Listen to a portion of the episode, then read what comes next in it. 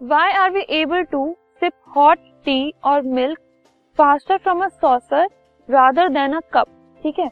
हम कप से ज़्यादा एक सॉसर में अगर हम मिल्क डालें या टी डालें गरम तो उसको हम सॉसर में से ज़्यादा इजीली क्यों सिप कर पाते हैं?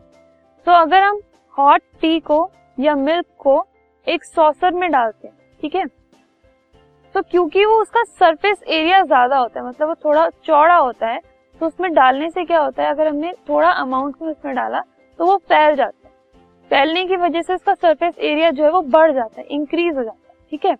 अब इंक्रीज होने की वजह से सरफेस एरिया उसमें कूलिंग ज़्यादा होती है, ज़्यादा इवेपोरेशन होती है, ठीक है? तो इसकी वजह से क्योंकि अगर हम इवेपोरेशन की बात कर रहे हैं इवेपोरेशन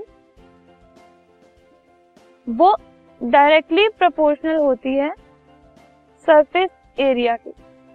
ठीक है? जितना ज़्यादा सरफेस एरिया उतनी ज़्यादा इवेपोरेशन तो सॉसर में डालते ही सरफेस एरिया बढ़ गया इवेपोरेशन बढ़ गई। इवेपोरेशन का रिज़ल्ट होता है कूलिंग तो वो कूल हो जाता है। वो ज़्यादा जल्दी ठंडा हो जाता है। तो इसकी वजह से हमारे लिए इजी हो जाता है हॉट टी या फिर मिल्क को सिप करना। रादर देन अगर हम किसी कप में डालें तो कप में एज कंपेयर टू सॉफ्टर थोड़ा सरफेस एरिया कम होता है।